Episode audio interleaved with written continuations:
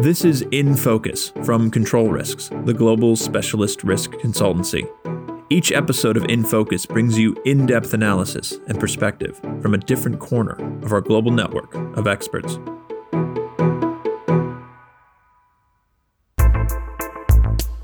Hello, and welcome to In Focus Sport from Control Risks, specialist risk consultancy. I'm Alicia Futterman, an Associate Director in the Compliance, Forensics and Intelligence team here at Control Risks. In each In Focus Sport episode, my colleague, John Brown, the head of the forensics practice across Europe, Middle East, and Africa, will sit down with a guest to discuss their views and insights on a range of current themes linked to the integrity of sports. In this episode, John sits down with Nick Iliff, the head of intelligence at StatsPerform, Control Risk's official partner for the delivery of sports integrity solutions. They chat about the rise of esports and how the coronavirus pandemic has affected the sport, though perhaps not in the way you might think. And towards the end of the episode, they also discuss the question of whether esports could one day be an Olympic event.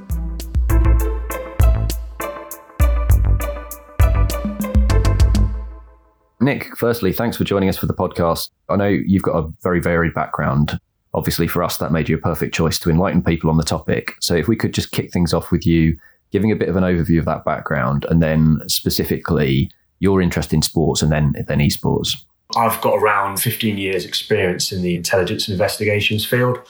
I started off back what seems a very long time ago now in the Met Police as an intelligence analyst. Firstly, working as a borough analyst, working on your kind of lower level crime types, and then moving to counterterrorism command at the Met Police, SO15, working in their tactical unit there. Then I moved over and worked in the Caribbean and Trinidad and Tobago for two years as an intelligence analyst, working for a government agency there. And then moved back to the UK and took up a role as an intelligence coordinator at UK Anti-Doping, which is the body in the UK responsible for the anti-doping policy and testing and investigations. So that was kind of my move into the sporting area. And I was there for around four years in total. And nearly four years ago, I joined Stats Perform, and now the head of intelligence in the Stats Perform integrity team. It's great for me because obviously my professional background's in intelligence investigations, but I'm able to combine that with an interest and passion for sport. And it's been ideal to move into a bit more of a commercial area and a kind of wider ranging sports integrity role within Stats Perform. Can you tell us a bit more about Stats Perform actually? So Stats Perform, we're a sports technology and AI company. We provide data, visual content and predictive analysis, some of the world's biggest media and tech firms betting operators and, and professional sports teams. In terms of the integrity team, that's the team that I work in. Our focus is twofold. One, internally on the integrity of our data and the staff that collect that data. And then we provide external services for rights holders, governing bodies, and international federations. So betting market monitoring services, intelligence and investigation support, and performance analysis. And then through the partnership we have with yourselves at Control Risks, we're kind of able to offer together that whole range of services, including the control risks, forensic services, due diligence, and that area. Moving on to esports specifically, then. So let's just start at the most basic level. For people who aren't familiar with esports, or if your exposure to gaming maybe ended in the mid 90s with a Mega Drive, could you give us a bit of an overview of what qualifies as an esport? There's not one kind of specific definition, I would say, but broadly speaking, you're looking at electronic games played competitively with prizes available and spectators watching. As I said, it's, it's a very wide range in terms with different sports effectively and disciplines within them. The kind of analogy that I've heard used and I think is useful is something like athletics or track and field, where you know you have a hammer thrower and 100 meter runner. Now they're both competing within athletics, but there's two very different disciplines, and you know one wouldn't compete in the other. Or something like racket sports, where you know you have a certain number of sports within that umbrella or underneath that umbrella. Obviously, tennis would then be very different to squash and badminton, etc. So broadly, I think esports can kind of be broken down into certain types. So some people of the listeners hopefully will be aware of some of these, but first person shooter style games. So something like Counter Strike Global Offensive, a game like that is one of the most popular esports.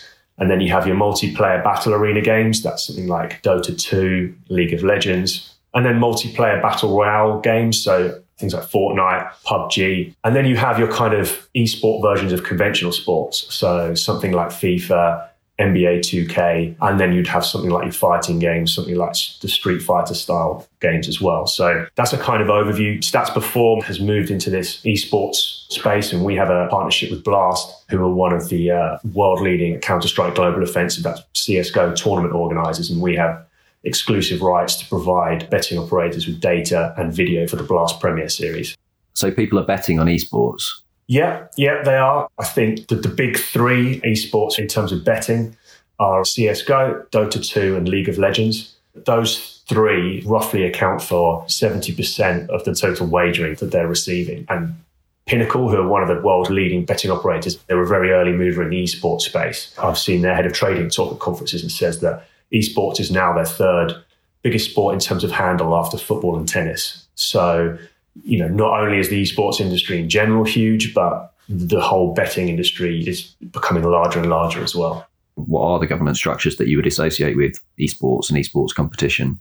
This is where I think that certain challenges, particularly in relation to integrity, can come up. Within esports, there's no one overarching governing body or international federation that you may think of in terms of, you know, what one would maybe call a conventional sport like football, athletics, or tennis. And that does cause governance issues and somewhat of a lack of regulation that are challenges in the space, certainly from an integrity perspective. The closest example I can think of it, again, in these kind of you know, conventional sports would be something like professional boxing or professional mixed martial arts, where you've got multiple sanctioning bodies and promotions, you know, without necessarily one overarching governing body.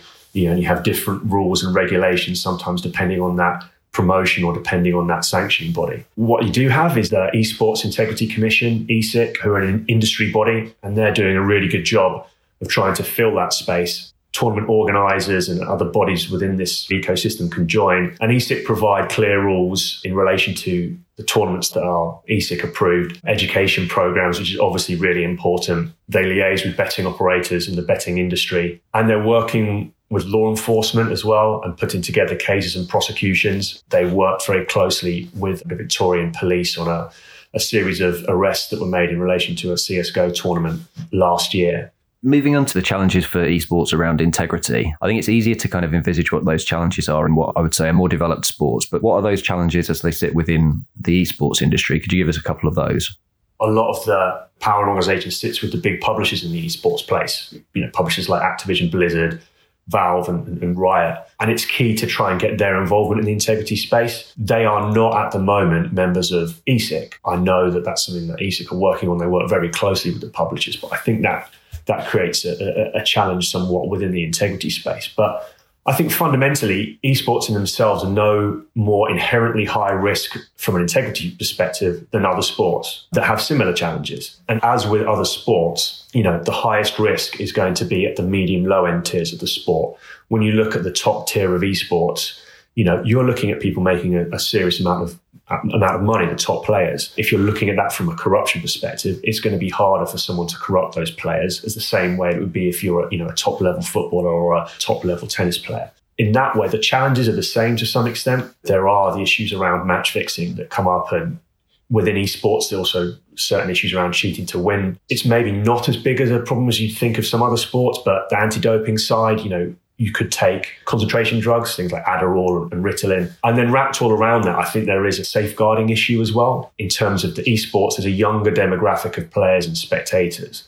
And I think that kind of just ramps up that duty of care. Obviously, like any sport, there's a duty of care to participants. But I think when you've got a slightly younger demographic, that ramps that up as well. And it's really where those education and prevention policies are key. And, and I know ESIC have done some really good work around those education policies and, and prevention work. How's the pandemic affected esports? Has it changed the way that it's being played at all? Yeah, I think that's a really interesting question. So I think to some extent it's shone a kind of even brighter light on esports and made maybe some people more aware of the industry. You know, it's probably easier to some extent to try and um, react to some of the challenges of coronavirus. But actually, the high level esports is played in stadia. People will may have seen, you know, huge sports stadiums with people watching big tournaments. Moving some of them to remote players has caused challenges, and some of the big tournaments have, have cancelled in the same way that you know some other major sporting events have, have cancelled. You know, there's specific issues around latency issues across different countries, for example, and servers if people are playing within a different country. You know, with a millisecond delay kind of thing can cause a massive issue in, in, in esports where you're looking at, you know, super fast reaction times. I would say that moving to remote playing at home, it maybe does slightly increase that kind of risk of cheating. You know, there are various sort of tools that people can use within some of these esports, things like aim bots to help themselves shoot targets. Although all of the organizers and companies will have put anti-cheating software in play to try and counter this. But you know, I think that's still going to be a slightly higher risk as opposed to everyone being in the stadia and having those various integrity policies. And I think there was one quite high profile case that you or some of the listeners may have seen where um, a Formula E driver, Daniel Abt, was actually dropped by his team, which is Audi Sport, after using a professional gamer to drive for him in the Formula E race at home challenge. He turned off the video and had a professional gamer race for him. He's now been dropped by his actual Formula E team. So there's still been challenges when they're playing these esports, the ability to react quickly, I'm guessing, is pretty key in somebody's ability to be successful. Can you monitor that kind of thing? And if it's not monitoring people's performance in that way, how do you pick up from a betting and corruption perspective that there's something irregular that's going on? From a kind of what maybe you'd call a performance analysis perspective, I think that's actually potentially somewhat easier in esports because of the huge amount of data that's being collected. It's there digitally. It's, it's not on the basis of a data scout or performance analyst collecting that manually. So I think, yes, there, there's potential for that performance analysis side to come in. And, you know, betting markets can be monitored in the same way as one would monitor betting markets or say football or tennis when expected odds can be looked against actual odds. And if there's a difference in those odds, an analyst can take a look at that and see if there's a reason for that. If there isn't, they can flag it. And then that sort of information intelligence gets shared in with bodies like ESIC, who then could potentially use that information alongside other information to build a case in those disciplinary panels. Is there a place for esports in the Olympics in the future? And if there is, what would that look like? Unsurprisingly, I don't have a, a kind of solid answer for that. And I think it is something that the IOC have been looking at and the people within the esports area. I think on the one hand, you know, you could argue that if there were certain esports in the in, in, the Olympics, would it push through some form of governance reforms that would be required for that to happen? But then on the flip side, would the publishers be willing to cede some control of their titles to the IOC in these areas? I think it's been reported, and I think the IOC have been quite clear that they favour the kind of electronic versions of existing sports, so something like FIFA or NBA 2K, which aren't the most popular esports in terms of these big events or in terms of betting. So potentially it could be something that comes up and I think conversations will continue to be had. I think also the IOC has concerns about any esports which involve what would they would see as the more a more level of violence, for example, in terms of a kind of first person shooter style game or, or a battle royale style game. That's probably something that doesn't sit comfortably with them in terms of bringing into that Olympic sphere this has been out in the press that they're looking at running what they've called virtual and connected events prior to Paris 2024 and possibly in parallel. So they wouldn't be official Olympic competitions, but they'd kind of be brought into that Paris 2024 landscape. But I think the reality is you'd be looking at more electronic versions of conventional sports in that area as opposed to some of the other esports that we mentioned. Thanks, Nick. That's really, really interesting. I feel that I've been educated and enlightened, and I'm sure the people listening will have the same view. So thanks a lot for coming and speaking to us today. Thanks for having me on, John.